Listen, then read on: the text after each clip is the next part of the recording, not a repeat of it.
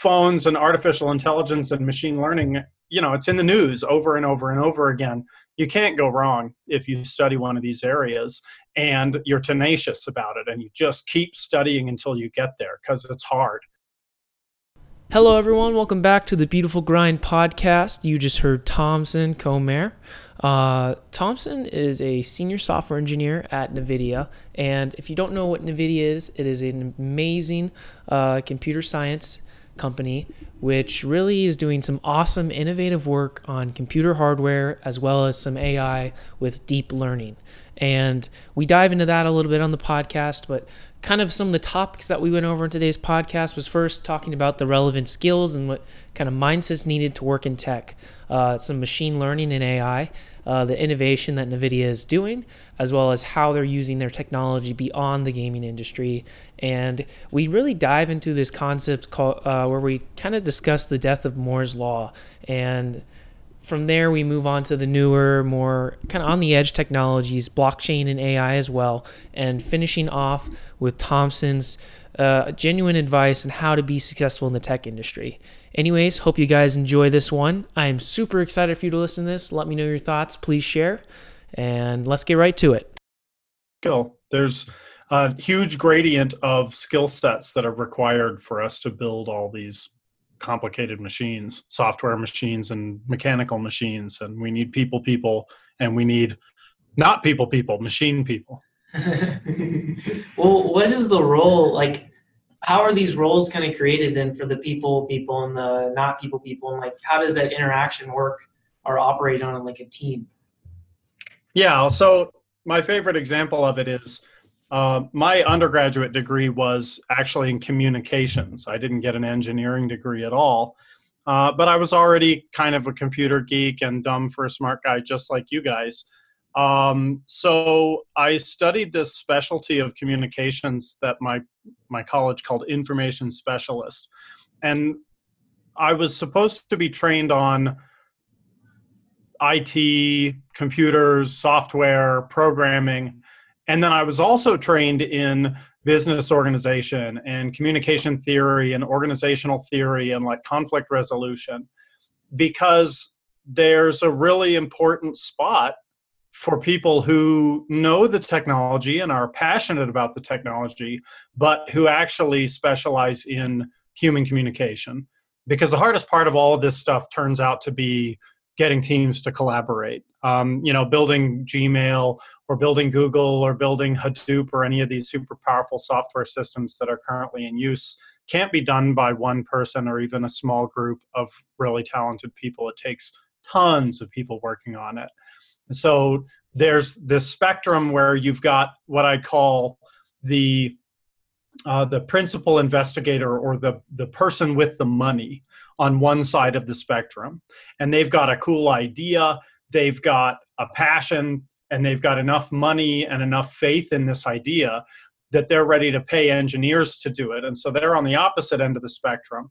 And your your canonical engineer your like alpha engineer thinks in spreadsheets and graphs and functions and derivatives and when someone comes to them and says, I want to build this machine, that person immediately starts doing calculus, trying to figure out, okay, we'll build this and we'll build this and we'll build this.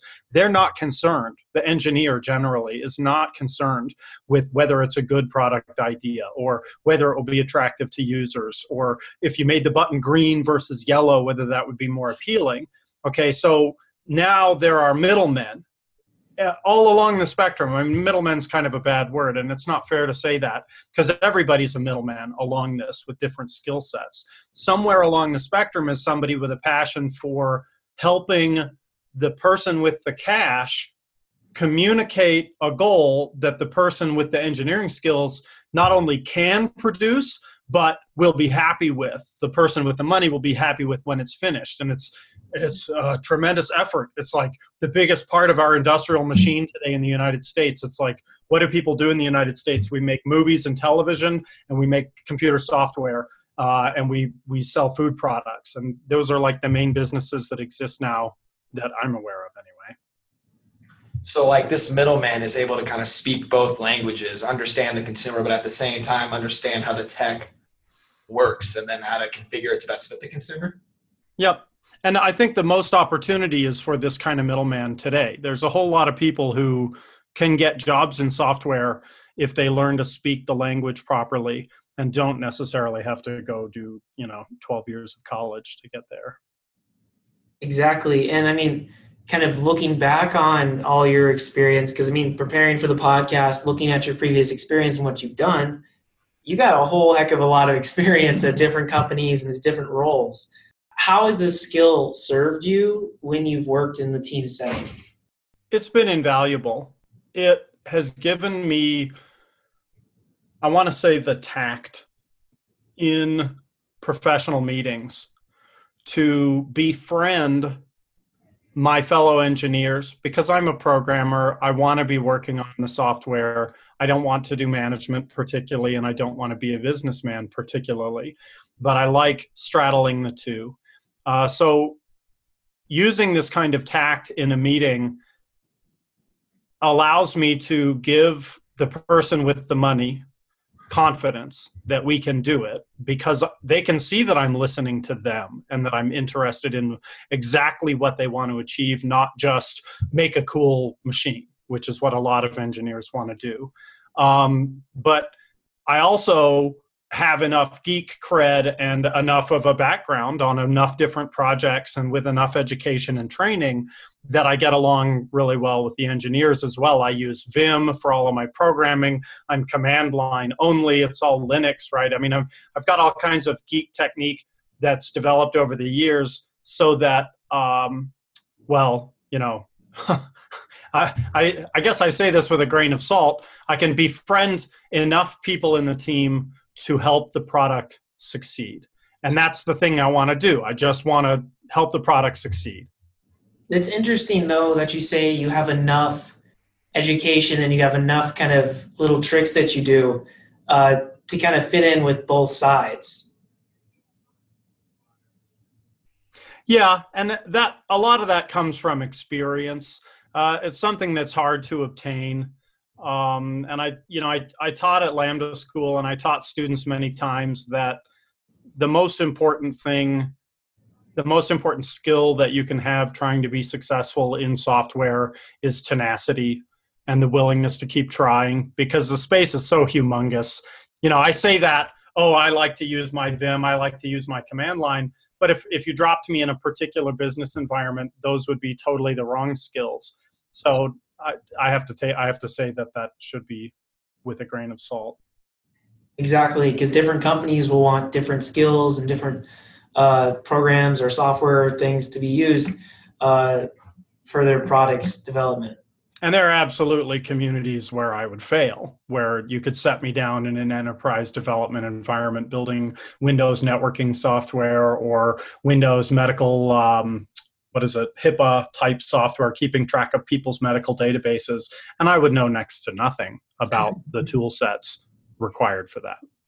One of the things that I've really struggled with, and I know a lot of students at our high school have struggled with, is figuring out which geek cred, as you called it, to build up because they don't know necessarily what they want to do and they're scared because if you go too far down one path, you know, now your cred, your credit yeah, yeah. worthless in other industries. How do you decide like where you want to build yourself? It's a great question and it's very complicated and I don't have a trivial answer for you except that uh, it does come back to tenacity and that if you double down on anything in software in the professional industry that computers are based in you'll be rewarded for it. It's really, really unlikely that you will make such a bad choice that um, the software or the tool set that you're studying will not have jobs by the time you figure out how to do it. It's really unlikely. Um, now, I, I, tend to think on my feet, right? I haven't premeditated any of these answers, and so I want to I want to amend that statement a little bit and say that it's it's a good idea to buy into what's hot right now. It's going to be hot for a while. Um, I became a mobile developer in about 2008. I wrote my first iPhone app. I got an iPhone 3GS. I thought it was just amazing. that I could have such a powerful computer in my pocket. And so I started writing apps. I was I was kind of a machine learning developer at the time, fresh out of graduate school. And so I, I made iPhone apps in my spare time and ended up forging a pretty huge career out of that because it was so popular.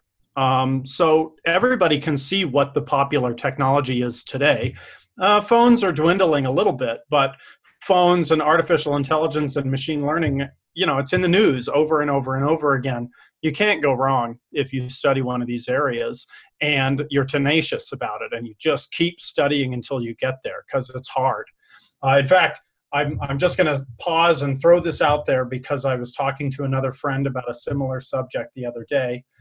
And he was really taken aback when I said that in software engineering as a profession, you never get the skills that you need to do the job. You don't like get the get the textbook. Okay, I've got the book on how to do this. I read it from page 1 to page n and now I'm done. I've learned what I need to know that's a that's uh, a complete falsity never happens everyone working in this industry is always learning well and you know again like maybe that's an exaggeration i'm sure there's a few people sitting on their heels know just enough to do what they need to do but the reality of it is you don't obtain mastery. No one does. Uh, you continue to learn you continue to grow and that's the most important personality tendency that you need to have is the willingness to learn and the willingness to change because it just keeps on happening. Software is growing so quickly. Um, anyway i can go on about that at great length people listening to this might be thinking a few things from holy crap i'm not ready for that or oh my gosh i'm so glad i don't need to know everything you never do uh, i don't know everything i i know enough to learn and those of you who are brand new to it that's why there's no cost to learning one thing really good. For example, I bought my son a book at Sam's Club yesterday. Learn to 20 ways to learn coding or something. And it wasn't my favorite book and it didn't have all the right lessons in it. Um, but I gave it to my son and I said, you know, look, if you do 15 of these 20 lessons, you will have tremendous skills pick any 15 lessons and do them and you will have opened the door to learn enough to really break into the industry that's my theory anyway mastery really isn't attainable i mean i remember in taekwondo they had the title of master but there was no set rank that gave you mastery it was completely dependent on the studios just a title and it didn't mean anything and that yeah, was right. interesting to me because like it was basically saying there's not really a master but you know, the kids should probably call someone master. But in reality, nobody's a master. It's just about continuing to learn and bringing other people with you. No doubt. Well, isn't it in uh, martial arts basically that a black belt means that you are now a beginner? Yeah, that's exactly what it means. It's exactly what it means. It's always so funny. People get to black belt, they're like, "Oh my gosh, I can fight now!" And then right. it's, it's just Ah. yeah, I can't say it enough times or in enough ways that working in the software industry is about curiosity. And it it's not about learning a vocational skill. It's not about uh, picking up a set of talents that make you employable. It's about uninterrupted curiosity and openness to learning new things. And here's the hardest part willingness to be wrong and willingness to not know. Uh, because I know, for example, right, I have a master's in computer science. I've got 10 years as a consultant. I'm a senior engineer at NVIDIA now. And the, the size of all the stuff in software that I don't know is 50,000 times bigger than the stuff that I do know.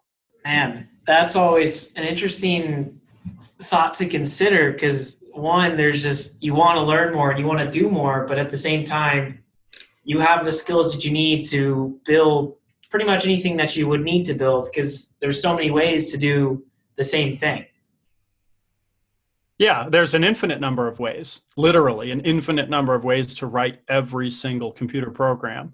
Um, and you can do it like me, I've got a MacBook Pro and an external monitor, or you can have a Windows machine, or you can do it with Unity. I mean, you know, you could build professional database software using Unity, the gaming engine, if you wanted to. Um, and I could do that, right? I have enough experience now that I could sit down and plot a course to write a professional database application that runs in Quake. But it would still take me 5,000 hours to do it. I remember uh, I watched the NVIDIA when they uh, when they announced their GPUs, their new uh, 2000 series, and I was really interested when they talked about that they wanted their their computers to be for or their software, their technology to be for gamers, not for games. They wanted it to branch across all kinds of different things to be applicable in uh, 3D modeling and in video editing. And that sounds a lot like what you're talking about. It seems to me that the the line between a mobile workstation, a normal laptop, gaming laptops is starting to blur to me, as in it, because they can do it all now. And I just think that's really interesting. And I didn't know if you had any thoughts on that. Well, I think that's a good comment as well, especially in the context of what we're trying to do at NVIDIA there's a good chance that what you just said is true. Like 10 years from now, every computer will have a Titan X inside of it, or you know, the a less expensive edition of the Titan X GPU. Um, NVIDIA has been pushing GPUs in terms of performance and in terms of adoption for 30 years now and trying to get everybody to buy GPUs and everybody to have them in their systems, and everybody does now, right? You've got a, even if you have the lowest end Chromebook, you've got a tiny little Intel graphics processor inside or a tiny little Samsung graphics processor inside. Um, but with the development of machine learning as an important technology area, everybody's going to need to have a GPU so that they can run their own neural nets on their computer. We're not quite there yet. We haven't figured out how to commoditize machine learning algorithms so that everybody has a use for one. But that's a long term goal, not just for NVIDIA. That's a long term goal for NVIDIA. It's a long term goal for Google and Facebook. Uh, you know, there's this big technological push right now for developing machine learning, and GPUs are the foundation of that. Yeah. Uh, I don't know if you guys have noticed, but Moore's law is over. Um, and our CPUs are not really getting any faster. They're getting a little faster and they're getting more power efficient, but it's all about parallelization now. That's the only place that we can get performance gains. And that's what NVIDIA is number one in the world at. That's really interesting that you talk about that. Um, I know that AWS is doing a lot of things with machine learning in particular, but they're making it more cloud based, uh, which is an interesting approach as well because it's providing the resources, but it's providing the resources on a need basis. Um, whereas NVIDIA is doing really interesting stuff in applying machine learning paired with their GPUs, which I think, Jackson, isn't that something that they kind of recently put out? With uh, their deep learning and their GPUs. Yeah. Yeah, with the uh, it's what I from what I understood, uh, the it would take a 1080 image and then turn it to 4K because the the AI, the deep learning, uh, knows that the image should look better than it is, and it can. And I, I'm, I'm a little curious about how that's working or how that even happened. That's just that's such a foreign concept to me that I don't even know where to start to ask my question. Well, it's all about training data. And that's what everything in machine learning today is about, more or less, is training data. And it's the reason that it's become successful. This whole kind of field of machine learning has gotten a lot of buzz because so many people are connected and there's so much data transferring from machine to machine that, for example,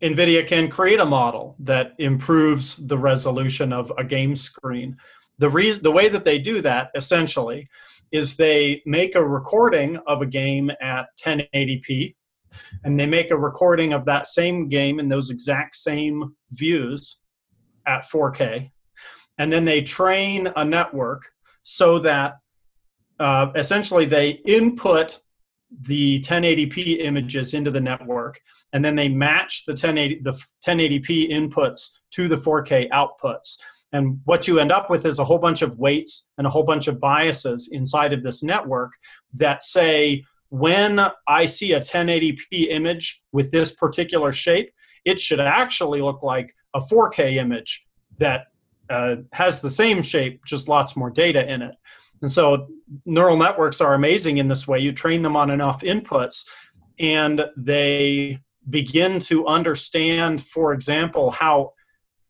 neighborhoods of pixels are going to look prettier. They begin to understand that a four by four grid of pixels can be blown up to a 16 by 16 pixel grid using these special rules. Uh, and th- now you put in a new frame, you put in an image that's never been seen before into the network, and you can instantly blow it up to a higher quality version. And the, the trained system, the network that you've trained to do that, is um, just a single recording. It's a single snapshot. It's been trained over thousands and thousands and thousands and thousands of images. But when you're finished, it's just a, a, set of numbers. And you take a new image, you run it through the set of numbers for arithmetic, and you get a nice big 4K attractive image on the other side. Uh, now, NVIDIA wants to be involved in even more than gaming now in machine learning because GPUs are actually the most powerful piece of hardware to do machine learning that exists today.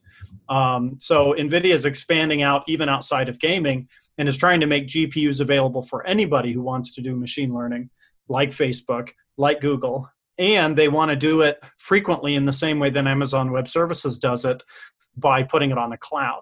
And so, and you can do that now. NVIDIA has a service available.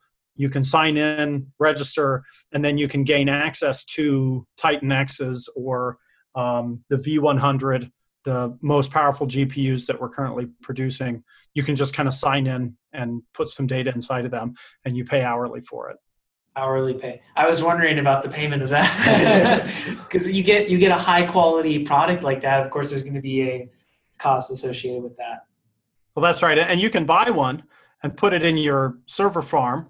Uh, NVIDIA sells these incredible mainframes now. There's the highest end one is called the DGX2 uh, and you can buy one for cash. It's only 400 grand, and um, it's a it's like a 8U mainframe server rack, meaning it's really really tall, and it has 16 Tesla V100s in it, each with 64 gigs of RAM, I think, 64 gigs of ultra fast uh, Tesla RAM, and so it's got 500 gigabytes of GPU memory, and it's got one and a half terabytes of system memory.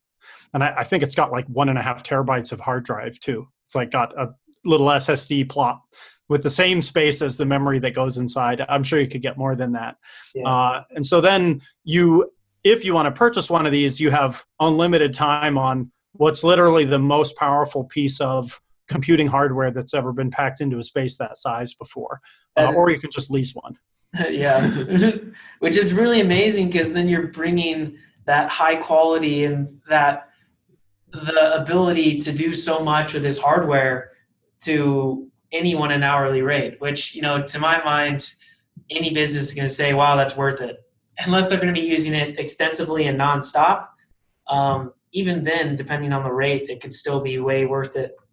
And I think that's pretty cool. Technology has this trend of you know, making it easier for people with less resources to do uh, things with these super powerful and amazing pieces of hardware. Yeah, no doubt. Amazon did something really amazing. Amazon Web Services took the entirety of the computer hardware business and put it on the web. And so, like, you know you can host a website without needing to know a single thing about building an actual physical computer. And we're going to continue in that direction to where um, well I, I don't know if you guys know the computer science history but back in the 70s nobody had their own computers, right? The mini computer, the micro computer had not been invented yet. All the computers were mainframes that were the size of warehouses. And so if you wanted to connect to one of these computers in the 60s and 70s, you got a little dumb terminal, it was called. It was basically just a monitor, a keyboard, and a network card. and it would send your data back and forth between the mainframe and you. So we had this period in the 80s and the 90s and the early 2000s where microcomputers dominated. You can buy your own cool computer, set it on your desk, and do as much as a mainframe of a few years ago could do. Now that Moore's Law has died off, those computers are being stuffed back into mainframes, stuffed back into data centers. And 10 years from now, everybody's going to have a Chromebook, and your GPU, for example, won't even be inside your own machine. Your GPU will be running virtually at NVIDIA's server farm, which is a technology that already actually already exists. Have you guys heard of NVIDIA's GeForce Now platform? Isn't isn't is that for uh, for the gaming purposes? So you can game on an older laptop. I know those exist, but I don't know. Yeah, yeah, that's right. So this is a cool product, and it's funny that it. Uh, it's not funny that it in, exists. It's funny that nobody thought of it until, well, Nvidia did, which also isn't funny. Of course, Nvidia thought of it. Um, the idea is you don't need to have a really powerful video card in your computer because a video game is basically just a movie, right? It's a movie that you control. And so what they realized they could do is as long as you've got fast enough internet, they can take your control inputs from your controller in your house, stream them all the way to a massive NVIDIA server farm, run an instance of the game for you on a machine somewhere, and then put those inputs in and send the video back to you. So all you're getting is a video stream, and you're able to play games with the literal most powerful graphics hardware that exists as long as you have a fast internet connection. And I, think GeForce Now is completely free right now, and there's dozens of games you can just play. You can run them on a Titan X and see the results using this mainframe graphics technology. I'll have to figure out how to uh, set it up so my PS4 can use that. Thomson, you had this history of working on like these technologies that are really on the edge. First, you talked about mobile app development. Uh, now you're talking about AI, specifically machine learning and deep learning. And I mean, I'm curious, have you worked with IoT or worked with any blockchain before? Yeah, I've worked with IoT quite a bit. Um, that was something that I did as a consultant for Cardinal Peak. And I've spent a lot of time talking about blockchain. Uh, I haven't written much actual blockchain code. Uh, I've had a couple of potential clients path pass within my radius, and I've said something along the lines of, I could write you your own Litecoin if you wanted to pay me to do that, and it wouldn't take very long. But uh, I haven't had the opportunity yet. Um, I love crypto though, and I've given a number of talks on it. So, proof of work is the idea that validating the blockchain, the thing that guarantees that the chain is true, is a perpetual arms race. And that's why it uses up so much resources. Every machine that's connected to the blockchain uh, and wants to mine is committed to perpetually validating and revalidating all the work that's been done before. And that's essentially what its role on the network is is to suck as much electricity as it can. And the one that validates the chain the one that says yep um, all the coins that have been transmitted through all of history are correct. The one that does that the hardest gets the most money. That's the one that mines the most coins. Uh, and so that's been the the the motivation for people to to do bitcoin mining is that if you buy lots of powerful expensive hardware and you outmine the others then you make a big profit. And all you're doing is contributing to the the community collective agreement that all the coins are valid. I don't know how to invent a proof of stake method that says uh, i'm going to validate what exists because if I deviate from the existing course, I will lose my stake. See, that's how proof of stake uh, resolves in my mind. I don't know how to build that. That's like another Bitcoin that needs to be invented. And uh, there's a lot of great minds working in the in the blockchain space now. I think that somebody will discover a less resource hungry take on the blockchain but it's it's kind of like any other scientific study you know uh, the invention of Bitcoin opened up a door. It was like somebody discovering the existence of the electron or someone proving the existence of atomic structure or of some chemical bonds. Okay, and then 50 years of chemistry later, you can create new polymers that that never existed before or you know you can design metals that can withstand uh, never before known heat or pressure stress or whatnot.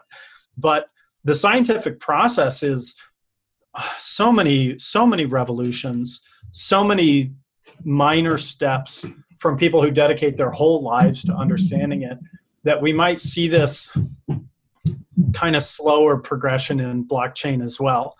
I, it's not going anywhere.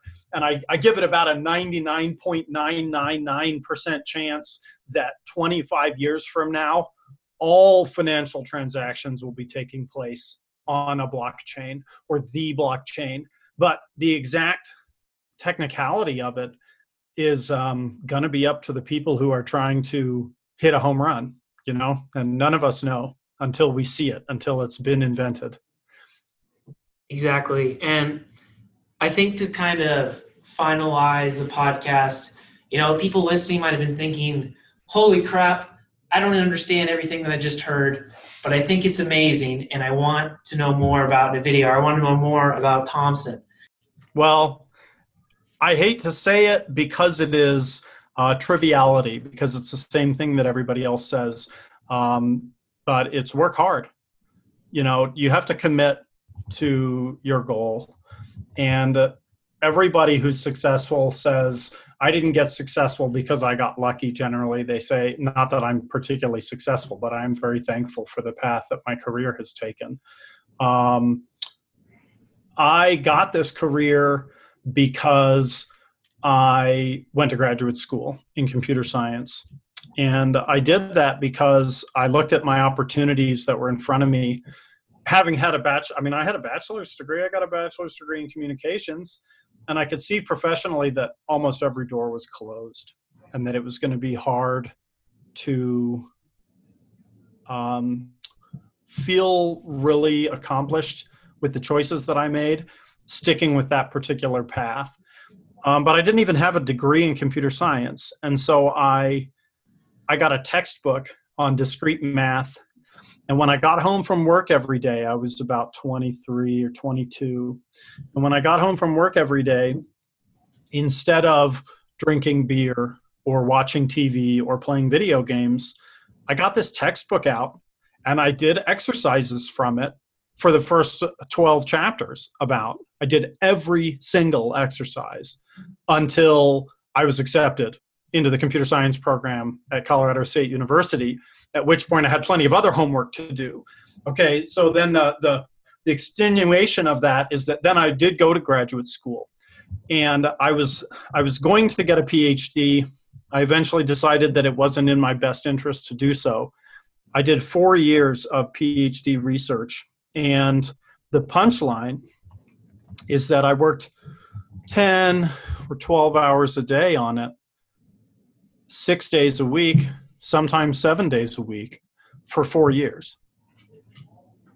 And that is where I got the knowledge and the practice and the skills and even, dare I say it, the confidence to believe that I could do it. Uh, and I didn't get that from reading one book or completing one tutorial or doing any individual course program. It was that I worked at it for 10 hours a day for years. And uh, you can do the same thing. I, I, I genuinely believe uh, for you, Brady, that if you want to have a career in computer science, um, get a master's degree in it, get a PhD in it, and buckle down, double down, work hard, uh, and you will be rewarded for it. Uh, even like paying off student taking it on because this industry is so successful right now. If there was any degree worth taking student debt on for computer science, computer engineering, physics, I mean, any of these STEM degrees are going to pay off in spades. However, one more thing, I have to drop this. Uh, I was an instructor at Lambda School for almost a year. And if you don't want to spend four years six years, 10 years trying to build up these schools and paying for skills and paying for them, uh, Lambda School is a really great choice and it'll get your foot in the door. It's just the beginning. Uh, you, you're not there after you've finished with any training program, but it'll it'll get you the skills that you can probably find a job and continue to grow. It's your black belt. That's right. That's right. It qualifies uh, as getting your foot in the door. You you know enough to learn now.